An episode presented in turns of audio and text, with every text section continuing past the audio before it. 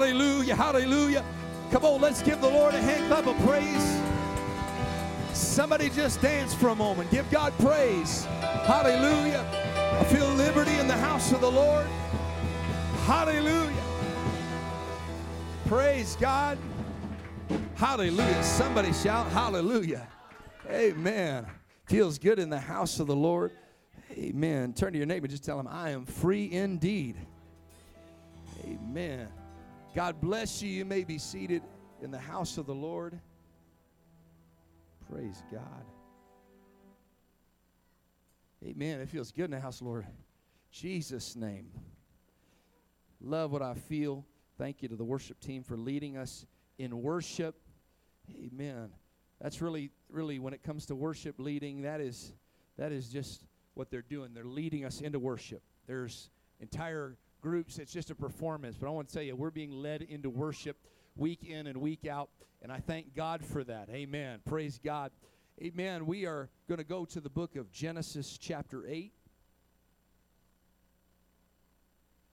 Amen. Genesis, chapter 8.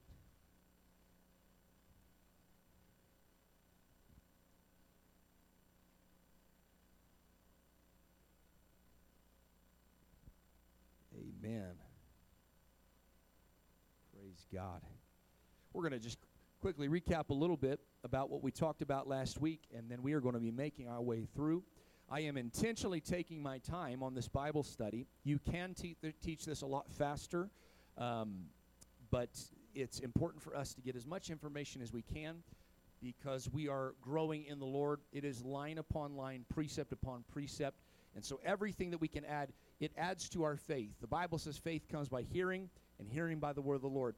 And there is nothing like good Bible teaching that will build your faith in the things that we have heard and the things that we believe in this word. And so uh, it will hopefully be a blessing to you here tonight um, in Jesus' name.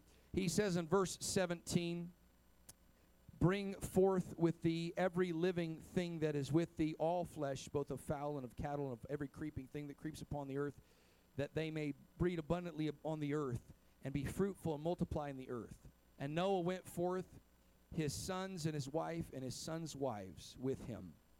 Every beast and every creeping thing and every fowl and whatsoever creepeth upon the earth after their kinds went forth out of the ark. Amen. And Noah builded an altar unto the Lord, and took of every clean beast and every clean fowl, and offered burnt offerings on the altar. And the Lord smelled a sweet savor and the Lord said in his heart, I will not again curse the ground any more for man's sake. For the imagination of man's heart is evil from his youth. Neither will I again smite any more every living thing, as I have done. While the earth remaineth, seed time and harvest, cold and heat, and summer and winter, and day and night shall not cease. Amen. Last week, I want to kind of recap. God told Noah, amen, to get into the ark. And that moment, that day that Noah and his family entered into the ark, the Bible declares it was God that shut the door. And everybody in the entire world could have got on the boat all the way up until the moment God shut the door. The moment that God shut the door, it was over. And and and and I want to just say this that it is not too late for you right now. There is a there is a whole theology that is a false doctrine, and even Paul taught against it, and John taught against it. Uh, Gnosticism and some of these other ideologies that said that Jesus already returned and that Jesus already came back. That is a heresy. It, it was refuted in Paul's day, in John's day, and it's still refuted today. There were people that were going around teaching that, that Jesus already came back. The problem with that teaching is immediately that means we are all lost. That, that we are, it's, it's, it's over, it's done with. And there are some people that live like that. They live as if God has already returned and there's no hope for them. But I want to tell you, as long as you got breath in your body, there is still hope for you. Hallelujah. But in order to get saved, you got to go through the door. And everybody said, Amen. And Jesus said of himself, He said, I am the door. I am the way, the truth, and the life. No man comes to the Father but by me. You got to get in Jesus. Amen. And so he gets on the boat, his family goes on, they're all in there, and the rain began to fall. And it is at this moment that the people recognize oh no, the guy we've been making fun of for the last 120 years was actually on to something. And, uh, and the guy that we saw making this big barge that we thought was crazy, he actually had the right idea. And, and this is what Jesus would later, later teach about that there will be people in the last days that are gathered, the sheep and the goats, and the goats are separated, the wheat from the chaff. There's a separation that happens in the last days. And at that moment, Jesus says there will be weeping and gnashing of teeth. I don't want to wait until it's too late. I don't want to be like the rich man and Lazarus that he waited until he got into hell and he couldn't he could he just wanted a little drop of water. He could he just wanted a little tiny drop. But he said, I, I wish that Lazarus could come and give me that water. And, he, and, and Abraham in this parable spoke to him and said, it's, it's too late. It's too late. And he says, Go warn my brothers. And Jesus tells the parable if they didn't believe Moses or the prophets, they're not going to believe even if somebody rose from the dead. And, and I don't want to wait until I'm in the fire wanting to get out. And I don't want to wait until after the judgment has come. And I don't want to wait until after the rain has descended. And I don't want to wait until after Jesus has already returned to say, well, now I'm ready to get my life right. I, I, want to just dispel this idea. We've already talked about the fact that if somebody repents on their deathbed, uh, that that and, and they've been baptized in Jesus' name, filled with the Holy Ghost, God will accept them. But I don't want to risk it. I don't want to. I don't want to risk missing heaven because I was waiting until the last moment. Because no man knows the day or the hour. Nobody knows when Jesus is coming back, and nobody knows their appointed time to die. And so you got to you got to be living like like like Noah did. He was building and he was preaching. He was building and he was preaching. He was constructing something to save his family and to save the world. And at the meantime, he was also preaching the word and teaching the word, compelling people to get on the boat. Amen. Matthew chapter 24 and verse 37. Uh, we talked about it last week. You can read it at your own time. But it says this as it was in the days of Noah, so shall the coming of the Son of Man be. And last week we talked about how wicked it was in Noah's day and how people were just going about their daily lives. And, and we could talk about the wickedness of Noah's day. And we could talk about just the idea that they could care less about God. And we could talk about that. But Jesus says that's exactly how it's going to be when I return and we talked about how crazy our world is we don't we don't really even need to look very far we can just see how crazy our world is you just got to get on online on the news and you will find every bit of chaos that you could ever imagine you know we are not we were never created to handle the amount of chaos that social media and that uh, cell phones and the internet eh, you know we're not we're not we don't have the capacity to handle the emotion that there was a shooting you know, somewhere in the world. That, that information would have never gotten your hands 100 years ago. And now we're seeing it on a minute by minute. And we wonder why the world's full of depression. And we wonder why the world's full of anxiety because we don't know when the next bad thing's going to happen. But the Bible says that all of these things are going to come wars and rumors of wars. There's going to be earthquakes in diverse places. How, do, how would they have ever known? This is powerful prophecy, even when Jesus is speaking it. How would they know about earthquakes in diverse places? except for living in our modern world, that there's the access to know what's happening in diverse places. We have the ability to know, know all these things. And the Bible says this to us it says, when you see all these things, it doesn't tell us to freak out. It doesn't tell us to go get a bunker. It doesn't tell us uh, to hunker down till Jesus comes. I want to tell you, it says, lift up your eyes because your redemption is drawing close. Hallelujah. You know, dark clouds in Noah's day, uh, to anybody who actually believed but didn't quite follow what Noah preached, that was a, that was a little scary. A little conspiracy theorist. You know, like, okay, no, it's going to rain, whatever rain is. And it's going to, yeah, it's going to flood, whatever a flood is. And those dark clouds come, and the people he preached to no doubt thought, well, maybe, but they didn't change their lifestyle. It's not enough to just have a mental assent that you agree with even what I teach you. You have to obey it. You have to get on the boat. But to Noah, every time he saw a dark cloud in the sky, it was a hope of the promise that there was a day that was coming when he was going to leave this old world behind and he was going to step into a new life. Amen. Everything in the world in Noah's day was destroyed, it was completely covered under the flood. And I've said it last week, I'll say it again. This is why you need to be baptized. Hallelujah. There is there is no sin high enough. There is no no sin too low that the waters of baptism won't cover. It'll cover everything you've ever done. It'll completely wash it away. It'll change the topography of your entire life. Amen. And that's what happened in Noah's day. The rains descended, the floodwaters of the earth were broken up, and it began to wash everything away. All living creatures died, and and for 40 days and for 40 nights it rained upon the earth. That was the judgment of God. And for a year and 17 days, Noah and his family were on the ark. And this is a typology of the coming of Jesus. And I want to tell you, as sure as the rain fell in Noah's day, that Jesus is going to come back. He's going to split the skies and, and let me just say this we who are alive and remain will be taken with Jesus. We will be raptured. We will be caught away out of this world. Amen. Thank God for that. But everything that's left, it will be destroyed. The Bible says the earth will melt with a fervent heat. Talk about global warming. Praise God. It's coming, just not the way they think it's going to. Not the way Greta says, praise God. It's coming, but I ain't going to be here. Amen. I'm going to be up out of here. Amen. And I hope you are as well. And so the only ones that escaped are those that were in covenant with God.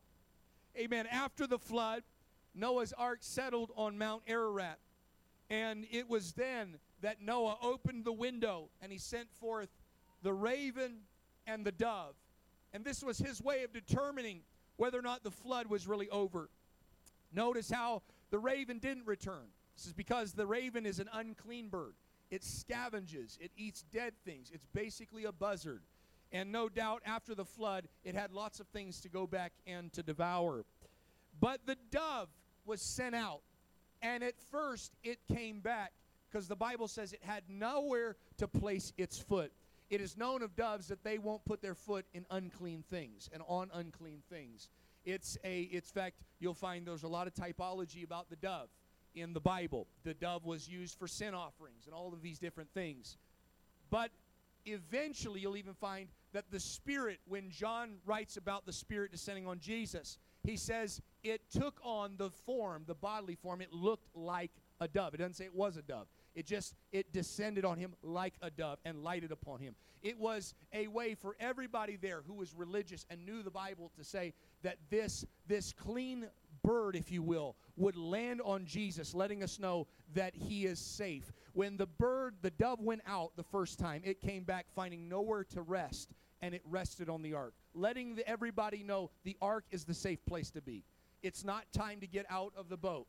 Amen. Don't get out of the boat too soon because you'll just get it, you'll end up drowning. But and, and and the safe place to be is in the ark. It's in the boat. And so so it is. Jesus is the safe place for us all to be. We need to be in Jesus. When it returned the second time, though, it brought back an olive leaf, an olive branch. And I, there's a lot of typology I don't want to get into here today um, for the sake of time. But the olive leaf, it is a symbol of hope, it is a symbol of new life. It is like receiving the baptism of the Holy Ghost. If you have your Bibles, the book of Romans, Romans chapter 6 and verse number 4.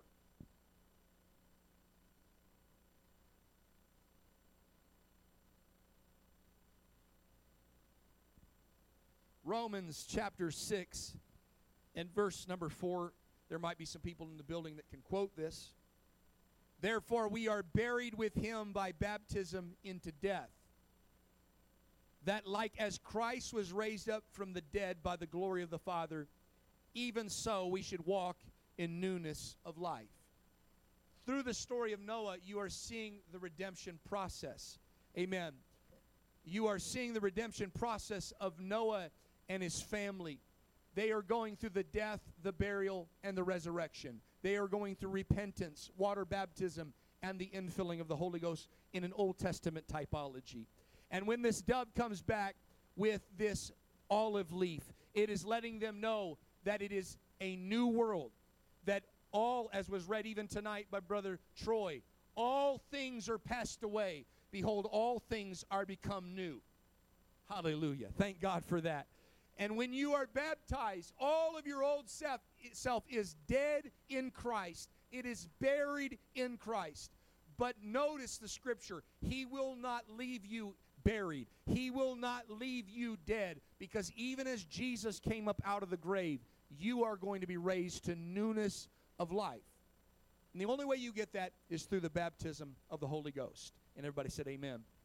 The earth was cleansed, and Noah's family began this new life. Wickedness and evil had been erased from off of the earth, but I want you to notice it had not been erased out of the heart of man. Mankind still has the sinful nature. Every person we look out through the Old Testament, there is a hope and a desire that they will be the one to eradicate sin and all of sin's repercussions. Noah Noah received grace. He accepted it. He built the boat. He got through. But even as we go through and we look at Noah's life and Noah's family, there's still wickedness in the heart. Amen. This is why the New Testament baptism is the answer. The Bible says it, it is the answer of a good conscience towards God. Amen. And so you need to be baptized because it's the answer of a clean conscience, of a good conscience, of God washing your heart. And we find Noah, he's saved, gets off of the boat, and in this, we enter the next dispensation. Everybody say human government. In addition to the guidance of man's conscience, which is all the way from the start, the fall of man, unto Noah's uh, Noah getting off the boat and God making a new covenant with them. They've got their conscience. We all have a conscience. It's still there. But now God is adding layers to this. They received definite laws of conduct. Men became responsible for governing one another. This idea of human government was there because man's spirit was dead. He was forced to govern through the soul, the, the broken, fallible soul, which the soul is simply this the mind, the will, and the emotions of man and now they are trying to govern one another. Noah and his family left the ark and they built an altar and they offered burnt sacrifices to the Lord. With this first act of worship, God was pleased. And after this sacrificial offering, God proposed a new covenant between Noah and himself. This covenant, as we've said before, is a mutual agreement or contract between individuals or nations. A covenant is still in effect between God and those that love and obey Him. There are promises and there are responsibilities. We've said this before, but I'm going to get into us. Amen. A covenant is not one way. It is not God saying, I'll do this for you. And that is one of the biggest fallacies of modern uh, secular Christianity. It says you just need to accept Jesus as your personal Lord and Savior. First off, that's not in the Bible. And it is not us that accepts Jesus, it is Jesus that accepts us. Hallelujah. Uh, and, and somebody says you need to make the Lord, Jesus the Lord of your life. That's an oxymoron. Because if you make him Lord of your life, then you made the Lord do something. He's no longer Lord, you are. And so this whole concept, uh, it, it, it's just, it's a fallacy. There is an agreement. It's the agreement. God says, I will if you will. I will if you will. And God always keeps his end of the bargain but we often fall and we often fail. Let's look at the terms of this new covenant. Genesis chapter 9, verses 1 and 2. They say this, and God blessed Noah and his sons and said to them, Be fruitful and multiply, replenish the earth. And the fear of you and the dread of you shall be upon every beast of the earth, and upon every fowl of the air, and upon all that moveth upon the earth, and upon all fishes of the sea for all my fishermen. That's why you can't catch them. The fear and dread of you. It's not the bait you're using, it's just the fear and dread of you. Amen. Into your hand they shall be delivered. The animals in this new covenant will now have a fear of man, which indicates before the flood that was not the case. There was no fear of man. The nature, it seems as if pre flood, the nature of animals had not yet shifted, had not yet changed. Uh, this is where later the Bible would prophesy that the, lion, that the wolf shall lay down with the lamb. Well, this already happened. This happened in the ark, and this happened pre flood. Uh, but post flood, this is now uh, all out carnage. Verse 3 Every moving thing that liveth shall be meat for you, even as the green herb that I have given. Prior to the flood, man's diet had been vegetarian and vegan. Hallelujah. But thank God for the new covenant. All my people love brisket. You can now eat meat. You know, and really, you know, this why are we talking about this and why does it matter? Because our world's actually trying to go backwards. If you really look at what they're doing, when when they take off clothes, they're trying to get back to the garden. They they're trying to go back to the garden. When they're when they, you know this whole concept of, of, of veganism. I'm not saying if you have some health complications, I'm not I'm not commanding you to eat brisket, but I think you should try it. Um, it's a blessing. Praise God. And uh, he said, I, even the Bible says, I have given it to you. The Lord gave it to you, so it's a blessing from the Lord. Uh, but, but, you know, the Bible even talks about in Timothy, in, inside the concept of the last days, it, it, right in there where it says there will be some that forbid to marry. They forbid to eat meat. You know, veganism is actually a sign of the end time. I'm talking about this, and I understand. I know it seems like, man, Pastor Hood just got kooky. No, I, I didn't. I, I'm just telling you what's in the Bible. But what, what is the real, what is really going on? They're trying to go back pre the covenant with Noah, trying to go backwards. And so, uh, but now God has made a covenant. Here's what's going to happen. Now you are you're going to be able to eat meat. I think that's a great part of the covenant. Amen. Uh, verse four. But the flesh with life thereof, which is the blood thereof, you shall not eat. He's saying men shall not eat or drink blood. That is that is a prohibition all the way back in Noah's day. That is a prohibition in the Levitical law, and it's even a prohibition in the New Testament church. So this is something that, that God, for some reason, and I, I believe there's many reasons here, but one of the reasons is because God was concerned with the health and the well-being of his people. And you can't propagate and be fruitful and multiply if you're constantly dying off of different diseases and, and bloodborne pathogens and different things like that. God was really trying to help them, not just in Noah's day, but also in the Levitical law, trying to keep them. They didn't they didn't know anything about cook your chicken to 165, 70 degrees. They, they didn't have any they didn't have any of that health department business. And so God was very clear about all these different things, and this was one of them. Verses five and six. And surely your blood of your lives will I require at the hand of every beast will I require it, at the hand of every man, at the hand of every man's brother will I require it. In other words, it is now instituting capital punishment. This is part of God establishing through his covenant human government. Now we're starting to see society take shape. And we're and this is this is where we're going here today. Whoso sheddeth man's blood by man shall be of his blood shall be shed. For the image of God made he man. Thou shalt not kill. Well, we're not under the law, brother. I love when people say that. We're not under the law, brother. We're under grace. I'm like, well then then man, go kill people. Don't do that. That's not. I'm not telling you to do that. Well, people people would say, well, oh, no, I don't mean that. Notice how they're always trying to say it over things that they want to get away with, but they'll never say it on on extremes like that. Uh, no, we still got to do that. Well, th- because there's some things, and, and when we get to the law, I'll really talk about this. But there are three types of the three parts of the law. There was the moral, which does not change. The moral parts of God's law do not change because morality is morality. Thou shalt not kill, thou shalt not kill, period. It's morality. There's ceremonial. Those are things that were done by the priesthood. Well, Jesus is our high priest. We don't do the things that were done by the priesthood anymore. And then finally, there were civil laws. The civil laws of the nation of Israel, we don't live in Israel. We're not under uh, the Israeli government. Those civil laws don't exist anymore. And we'll talk about that more in the future. But God was instituting these different base, very, if you really consider this, because uh, people read the Bible and they go, well, from where they're at. And they, we're, a, we're, a, we're in a country of laws. We're governed, we're, we're, in a, we're in a country of human government. But God was the one actually instituting the concept of human government, which led to society building. So God is going from individuals and from little families and from little tiny tribes. He is trying to create civilization as a whole. And this comes from God giving the word to Noah, telling him what to do. And then verse number 11 And I will establish my covenant with you. Neither shall all flesh be cut off any more by waters of the flood, neither shall there be any more flood to destroy the earth. Verse 12, and this is the token of the covenant which I make between me and you and every living creature that is with you for perpetual generations. I do set my bow in the cloud, and it shall be a token of the covenant between me and the earth. And it shall come to pass that when I bring a cloud over the earth, that a bow shall be seen in the cloud.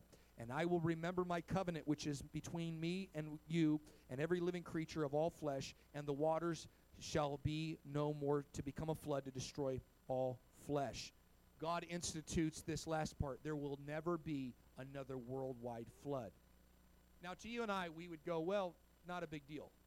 Think about the trauma that Noah and his family just came from. They just watched the entire world put underwater, and everything is different.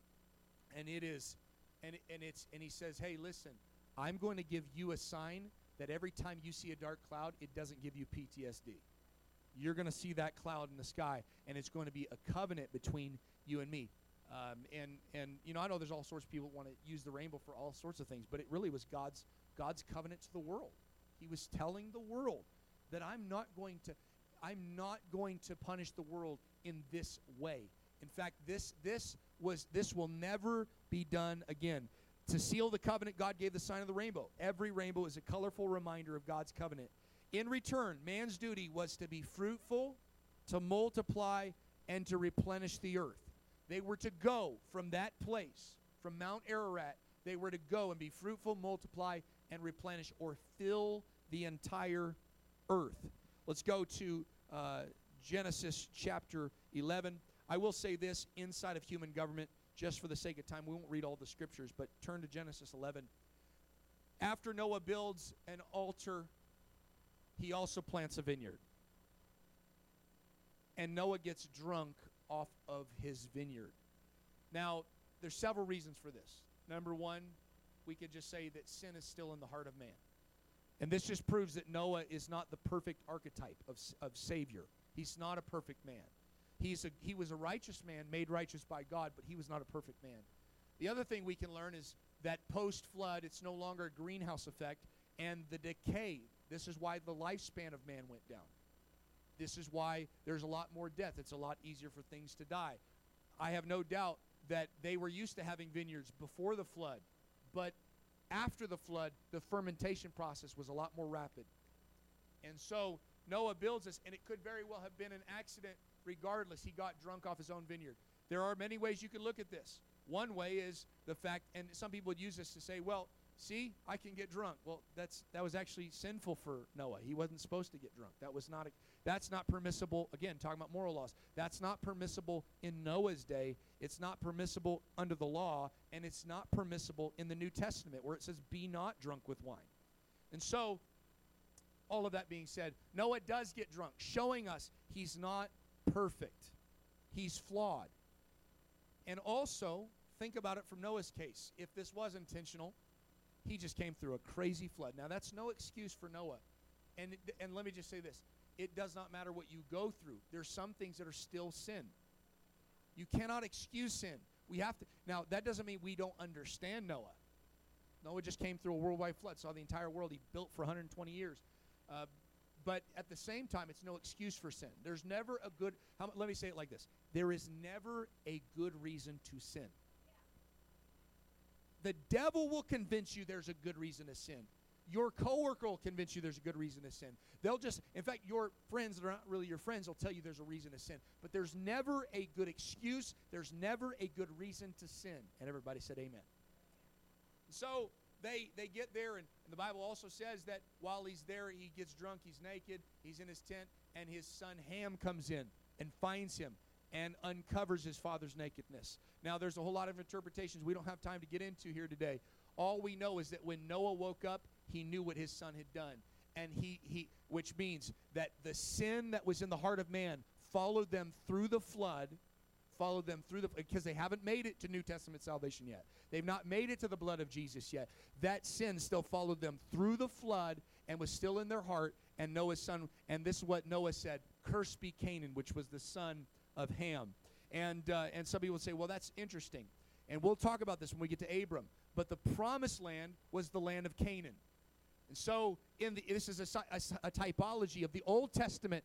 Canaan is cursed, and there's things that are cursed, but there is a promise coming that Canaan will be redeemed. And there is an Old Testament that we have been cursed by sin and by the law, but there's a promise of a coming Savior that we will be redeemed. And everybody said, Amen. So Jephthah and or uh, Japheth and Ham and Shem, they go out and they start to populate the world. They divide and they start immediately obeying what God has said. But let's go to Genesis chapter 11, verse number 1. And the whole earth was of one language and of one speech. And it came to pass as they journeyed from the east that they found a plain in the land of Shinar, and they dwelt there. And they said one to another, Go to, let us make brick and burn them thoroughly. And they had brick for stone, and slime they had for mortar. And they said, Go to, let us build a city and a tower whose top may reach unto heaven. And let us make us a name, lest, notice this, let us make ourselves a name. Why? Lest we be scattered abroad upon the face of the whole earth. Again, the covenant had a promise, but it had a requirement. You're going to have all of these blessings, but here's the requirement for you. You need to go out, let me put it in New Testament terms, into all the world and repopulate and replenish. That is an Old Testament typology of evangelism. Go into all the world and preach the gospel to every creature. But they said, no, let's just stay here. Let's not go anywhere. Let's just build ourselves a city and let's build ourselves a tower. And the Lord came down to see the city and the tower which the children of men builded. And the Lord said, Behold, the people is one and have all one language. And this they begin to do. And now nothing shall be re- restrained from them which they have imagined to do. And so God told Noah and his family, Here's the covenant. I'm going to bless you. All these things are going to happen for you. But here's the requirement on you you need to go and build civilizations. It wasn't that God had a problem with cities. That's not what God had a problem with. It's the fact that they said, let's build a really big tower and have everybody stay here and let's just hang out in one city because we don't want to be scattered from all of the earth. Here's a question Why did they build that city and tower? They didn't want to be they didn't they didn't want to be scattered number 1, but why did they build a tower?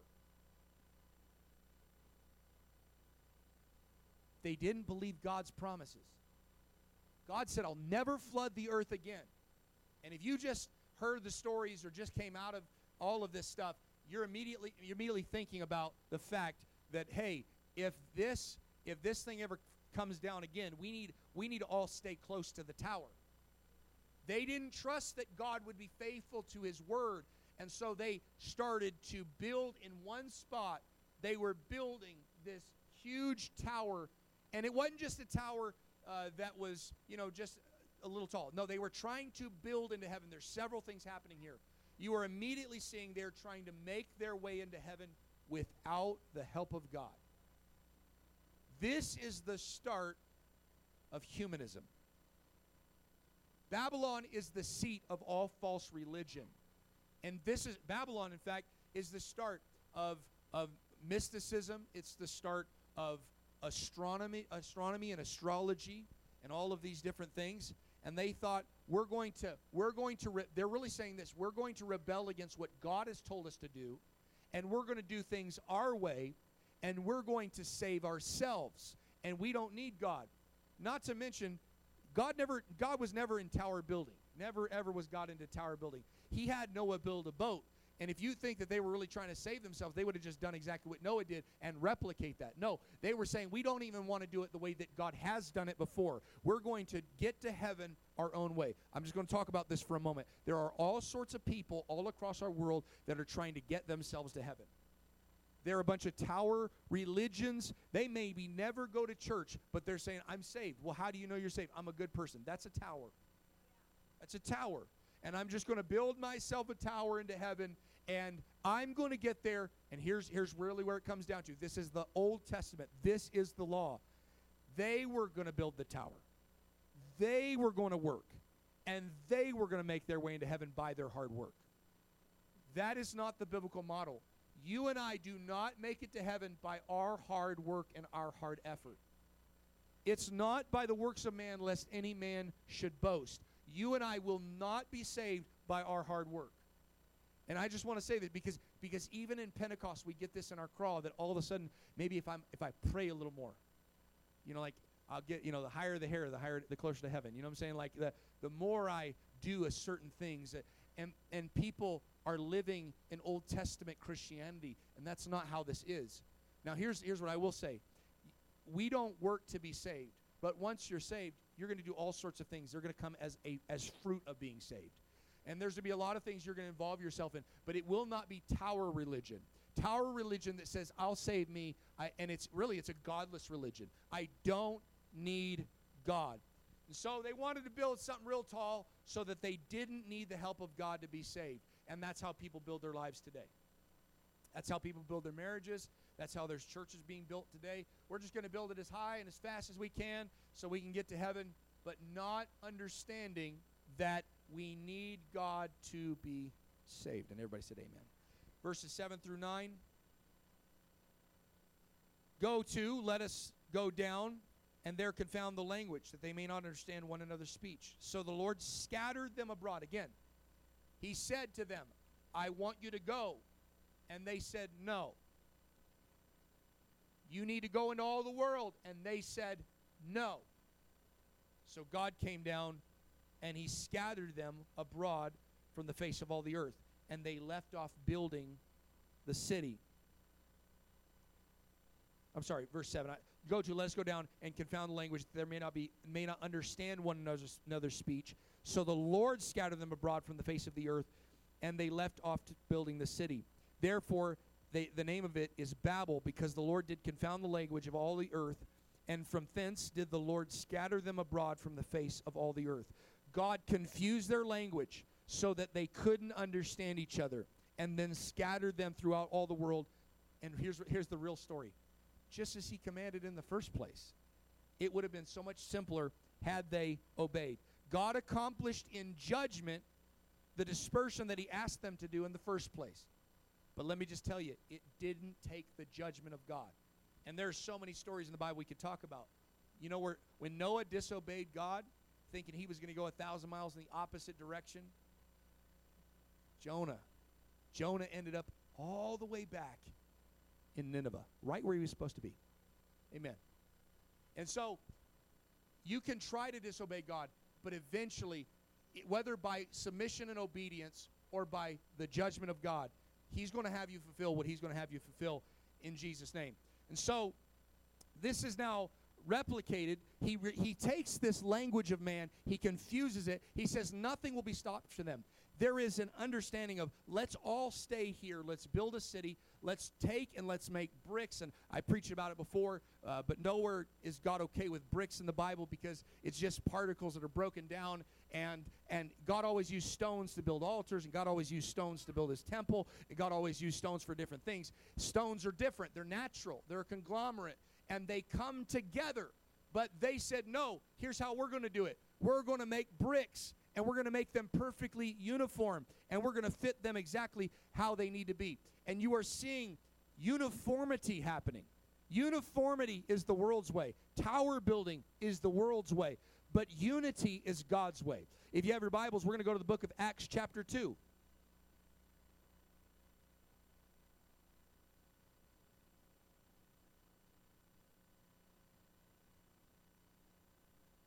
Amen. Acts chapter 2. You are seeing a parallel of exactly what happened all the way back in Genesis 11. It was God that confounded the language. Why? Because they said we want to stay here. We want to, we don't want to obey God. We want to do our we want to just do it the way we're going to do it. And they all spoke the same language. They all were of the same mind. They were working as a collective. This is not unity. This is uniformity. This is the world's way. But you notice there's something similar now, all the way in Acts chapter 2, the languages have been dispersed all the way since Babel. Different languages have come about, and different cultures have come about. And here you have different cultures all in Jerusalem on the day of Pentecost. And verse 1 says, And when the day of Pentecost was fully come, they were all with one accord in one place. It's exactly like it happened at Babel. The difference is they were in a spirit of unity to obey God, whereas there was another group that got together that said, We're going to disobey God. And the Old Testament, they're trying to disobey Him. And there's people that they all speak different languages. They all have a different heritage. But instead, they said, We're going to come together and we're going to have a prayer meeting and we're going to seek God. We got one mind and one accord. We're all different. We're all from different places, but we're going to come together and we're going to pray. And verse number two, and suddenly there came a sound from heaven as of a rushing mighty wind, and it filled all the house where they were seated and there appeared to them cloven tongues like as of fire, and it sat upon each of them. And they were all filled with the Holy Ghost and began to speak with other tongues as the Spirit gave them utterance. You see, Old Testament, they're saying we're going to come together and disobey God and we're we all are the same and we're all uniform but here there's a group of people that have been following Jesus and they're obeying his word when he said go to Jerusalem because before I send you into all the world, I need you to be gathered together in one place. And there's going to be a promise that's going to come upon you. And I'm going to redeem what I did all the way back in Genesis chapter 11 when I divided the tongues and I divided the language. There's some people that don't think speaking in tongues is necessary. I want to tell you, this is this is as necessary as it was for God to disperse them in Genesis 11. Now you're seeing the redemption of the judgment that passed in Genesis 11. He is now unifying everybody with a culture of the kingdom. And that culture is built on one language. You can speak Spanish as your native language. You can speak English. You can speak Mandarin. But when you receive the Holy Ghost, you will speak in other tongues, the same as I did, and the same as every other person in this building has received the Holy Ghost. So you're seeing a replica of this, but it's now being redeemed. Verse number five. And there was dwelling at Jerusalem Jews, devout men, out of every nation under heaven. This wasn't just one subset of, uh, of, of the world. This was people coming from all over the known world. And we don't, we don't have time to, to read off all their names, but there's people from Egypt, people from Mesopotamia. They all speak different languages, but something happened. Amen. As we as we go on, verse 12, and they were all amazed and were in doubt, saying one to another, What meaneth this? What does this mean? Amen. Verse 11, I'm sorry, let's go back. Verse 11 Cretes and Arabians, we do hear them in our tongues, the wonderful works of God. And then they started mocking, and then there was others that were confused. But somehow, some way, God, through the power of the Holy Ghost, unified the language in a way where everybody that was there that day heard the wonderful works of God. He was redeeming what happened. Amen. This is a replication and a redemption of God, God's judgment all the way back in Genesis 11. He is now redeeming through the church in Acts chapter 2 through the infilling of the Holy Ghost. God reunited the languages and then sent them into all the world to preach. And that is our mission, church. God, in fact, you even noticed they tried to do the same thing that they did in Genesis 11. They said, hey, this is nice. Let's just stay in Jerusalem. They started selling property. Let's all hang out. Let's not go anywhere. And the Bible says God stirred up and God allowed there to be great persecution. Why? Because he wanted this gospel to go into all the world. Amen. But first, they had to come together and be unified. Let's stand all across the building.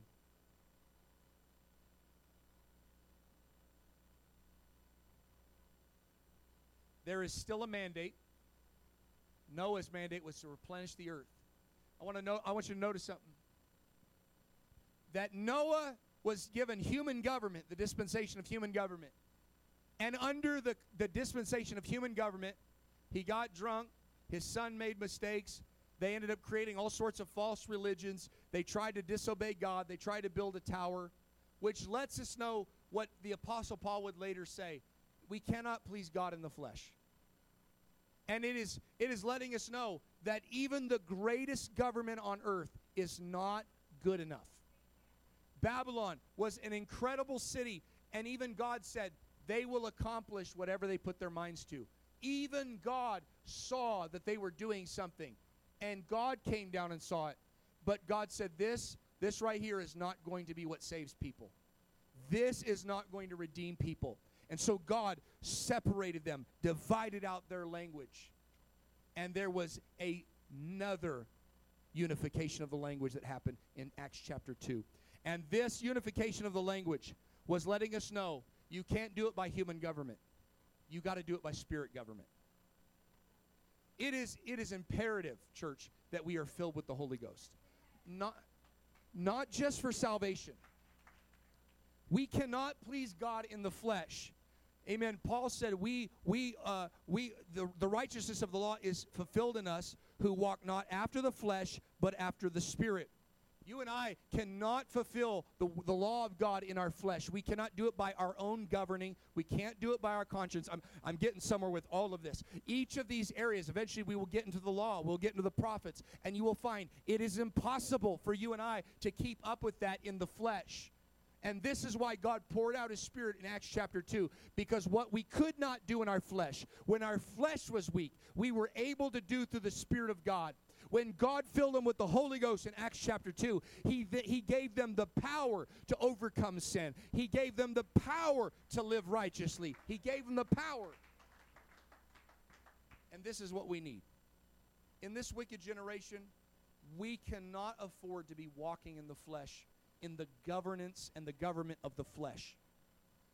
Th- this whole idea of I'm a good person, I'm good enough, is not, is not right. It's not true because Babylon said, We're good enough. We'll just build our own tower to heaven. But it wasn't right, and it wasn't going to save them. And God knew it, so God stopped it.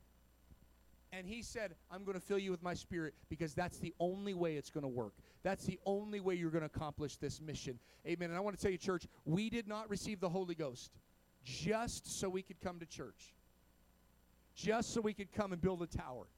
We received the Holy Ghost so that we could take the experience we have into all the world and share this gospel with everybody that we meet. Let's lift up our hands and let's praise the Lord. Thank you, Jesus.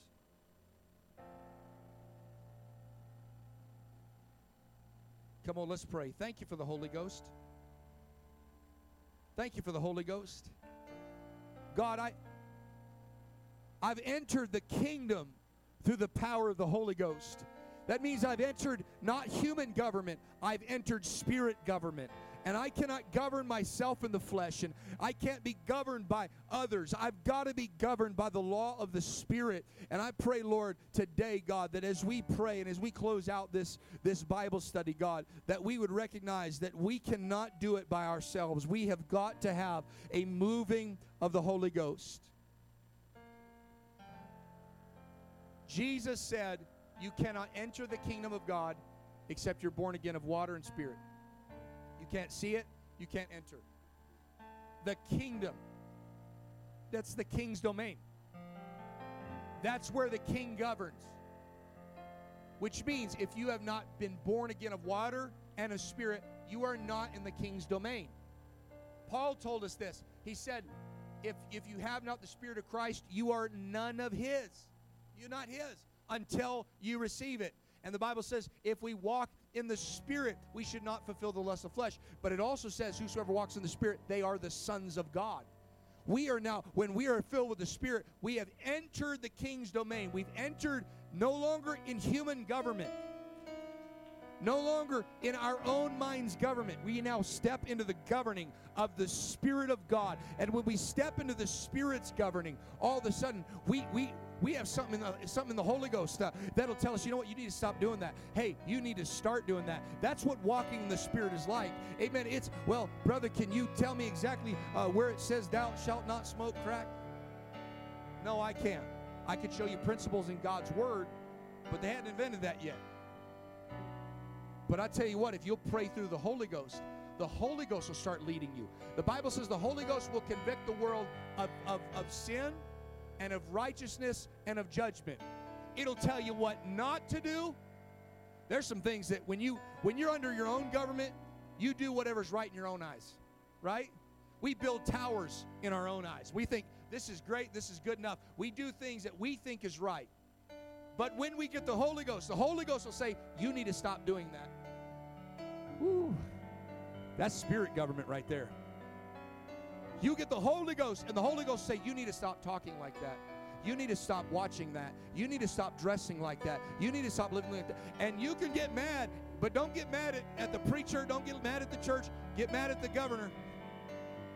I ain't talking about the governor of Nevada. I'm talking about get, get mad at the king of kings. Get mad at the one that's in charge of the domain. But the Holy Ghost will not just tell you what not to do. The Holy Ghost will tell you what to do. It'll, it'll tell the world of righteousness what's the right thing to do. All of a sudden, the Holy Ghost will say, hey, you need to forgive that person that wronged you. Hey, you need to go to church. Hey, you need to go to the altar. Hey, you need to go, you need to go invite that person. You need to, oh man, and the Spirit will start leading you. You're no longer being governed by the flesh. You're being governed by the Spirit.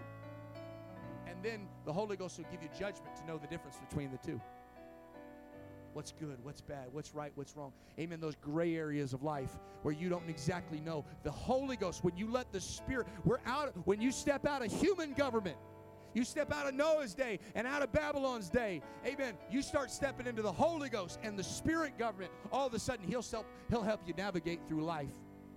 Amen. Anybody ever experienced that? Thank you for the Holy Ghost. We can, church, we don't just preach the Holy Ghost because it's necessary for salvation.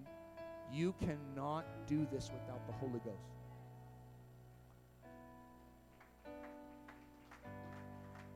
I cannot preach to you without the Holy Ghost. I can give you a sermon. I can give you a lesson. I could put something together. But something happens when we operate in the government of the Holy Ghost that while I'm saying this, the Holy Ghost is speaking to you about something else. Amen. While I'm talking, while I'm teaching, while I'm preaching, the Holy Ghost, amen, we're all linked up in the spirit realm, and the spirit is starting to govern some things, and it's starting to mold and shape some things. Amen. You don't get this at a denominational church. You don't get this, amen, at, at just some other religion. You only get this in, in a church like the Apostolic Church, where they've allowed the governance of the Spirit. I want to be a spirit filled individual. I want to pastor a spirit filled church. I'm not just talking about what we believe, Acts 2.38. No, I'm talking about people that walk in the Spirit. As I quoted earlier, if we walk in the Spirit, we will not fulfill the lust of the flesh. I can always tell when people have not prayed through in the Holy Ghost a lot. They start getting real fleshly. The Bible says the flesh, the human government, is the enemy of God. Carnal thinking. Everybody say stinking thinking. Man, there ain't nothing wrong with you, but I'll tell you what, there's something wrong with our brains. Sometimes our brains start thinking, and you know what human government does? It does what's right in its own eyes. But when you have spirit government, the Spirit will speak to you, and it is the highest form of government. Amen. Thank you for the Holy Ghost. I want to invite us down to the altar. We're going to come pray. If you've not prayed through the Holy Ghost in a little while, I want to encourage you today, today, to make it up in your mind. I have walked in the flesh for far too long. I have been governed by myself. I've been governed by other people. I've been governed by my flesh. I've been governed by my carnal mind. I have built towers. I've done all sorts of other things. And I've told myself that this is going to work and this is going to get me where I need to go and this is going to get me to heaven. But yet I have another law in my members. It's the Spirit of God. And the Spirit is trying to lead me and my family a different direction. It's trying to lead me the way I need to go. You don't get this from a book. You don't get this from a club. You get this from the government of the Spirit. You don't get this from your own mind. You don't get your the Spirit will speak things to you. Amen. That your flesh will never speak to you. The Spirit will take you places that your flesh and human government will never take you. You got to pray through to the Holy Ghost. You don't build up your most holy faith in the flesh. You build up your most holy faith praying in the Holy Ghost. Somebody pray right now. Come on, let's pray all across this building. Let's worship the Lord. Hallelujah. We need the Spirit of God, church. We can't do it without the Holy Ghost. We can't we can't live for God without God. We can't we can't live according to his word in the flesh. We can't obey the word of God in the flesh. It's impossible. We need the law of the spirit. We need the government of the spirit.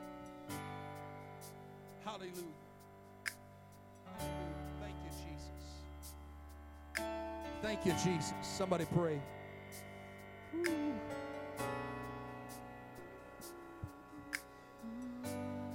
I need the Holy Ghost. You need the Holy Ghost. Your family needs the Holy Ghost.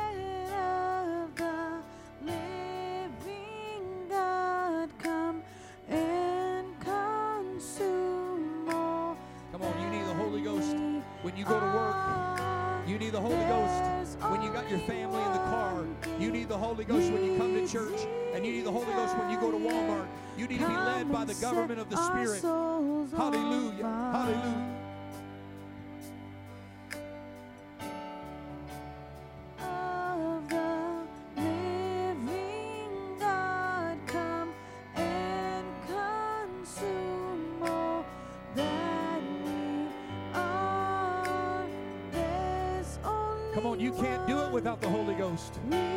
You can try to govern yourself, but you'll find your flesh is too powerful by yourself. You'll find that your flesh and your carnal mind is too powerful. Your sinful nature is too powerful. But when you receive the Holy Ghost, it will empower you over it. How am I going to do it, preacher? You need the Holy Ghost. And it's not going to be you that does it, it's going to be Christ in you. How am I going to fix this? You can, but through the Holy Ghost governing you, it's going to do it.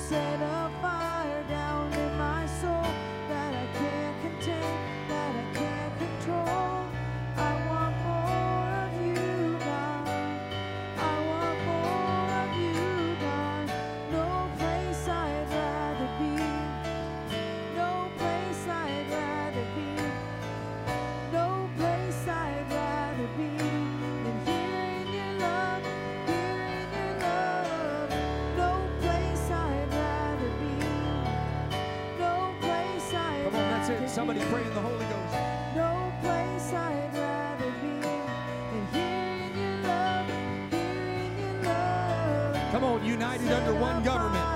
The Spirit's government, the Holy Ghost government.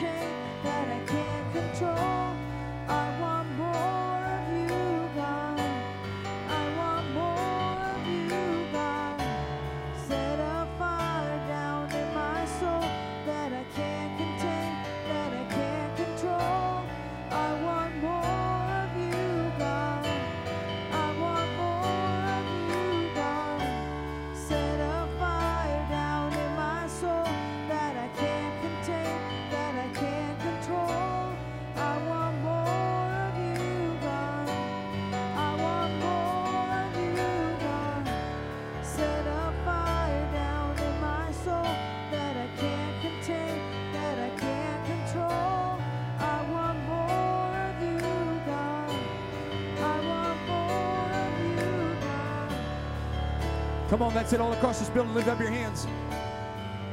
Every time you pray through the Holy Ghost, you are letting your flesh know you are not the you are not the government. You are not governing me. You are not directing me. The Spirit is governing me. I am being led by the Spirit. I am walking in the Spirit. Every time you deny the flesh, every time you push down the flesh, you are declaring, I am going to be governed by the Spirit. Amen. We are under one government. That's the Spirit's government.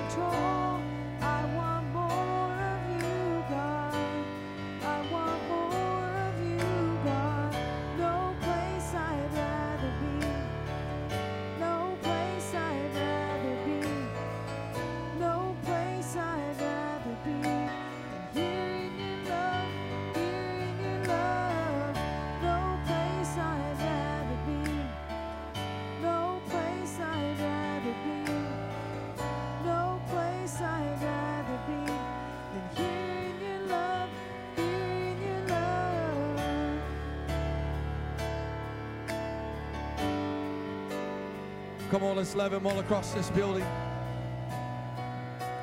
Come on, let's love him. Thank you for the law of the Spirit. Thank you for the governing of the Spirit. Hallelujah. Hallelujah.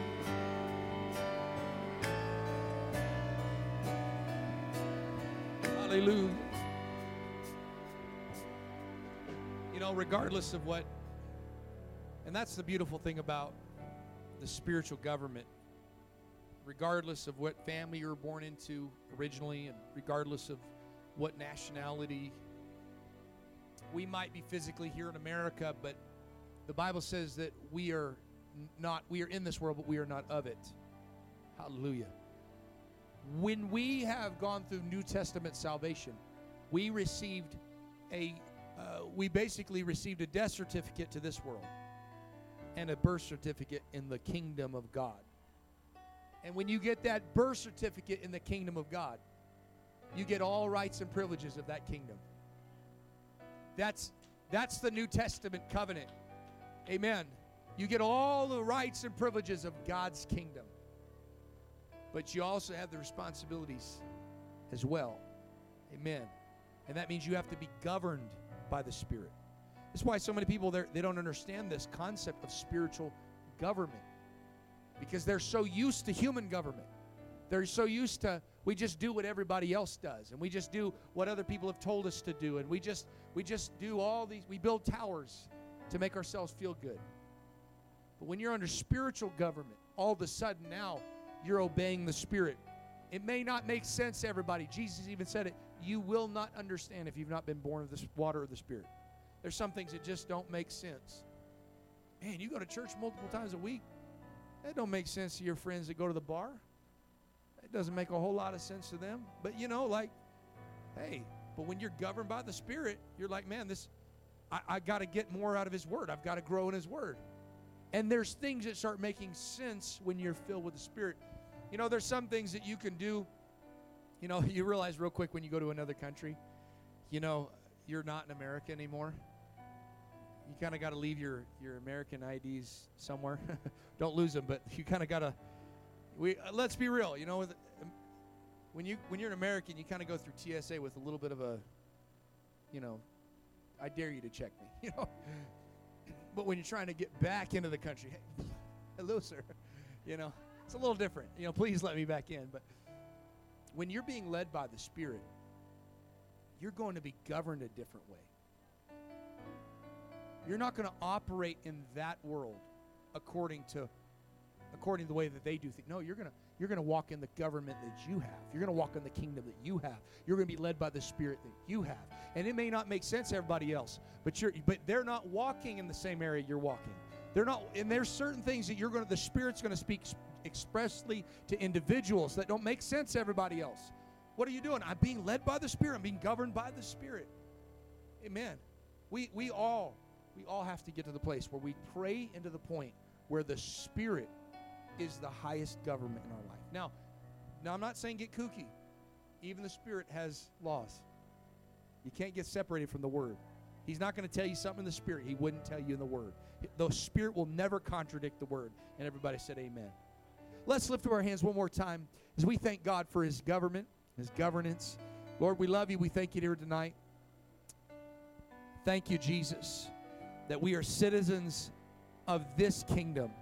And Lord, we do things that don't make sense to the rest of the world because we're not, we're, we might be in that world, but well, we come from another government. We come from another place. And God, I pray, Lord, that we, we would be following the Spirit and led by the Spirit.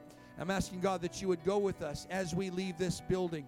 And God, direct us, correct us. God, wherever you want us to go, wherever you want to stop us from going, God, you want to, we just want to be governed by you. It's a superior way of living. And I thank you for it. In Jesus' name. And everybody said, Amen shake hands, be friendly, love one another. Don't forget, this Sunday uh, is our Super Sunday service. We're going to have church at 1.30, and then uh, we, we thought about calling it Chicken Sunday because last year everybody bought, brought buckets of KFC chicken. And so you just bring whatever you want to bring. We're going to have a great time at the park afterwards. If you live further away, you're probably going to want to bring a change of clothes so that you can get changed and enjoy the park. And also, for anyone that's interested in helping out with Pursuit, we will have a short meeting after church on Sunday. We'll get you more information, and uh, we'll also let you know what's going on. God bless you in Jesus' name.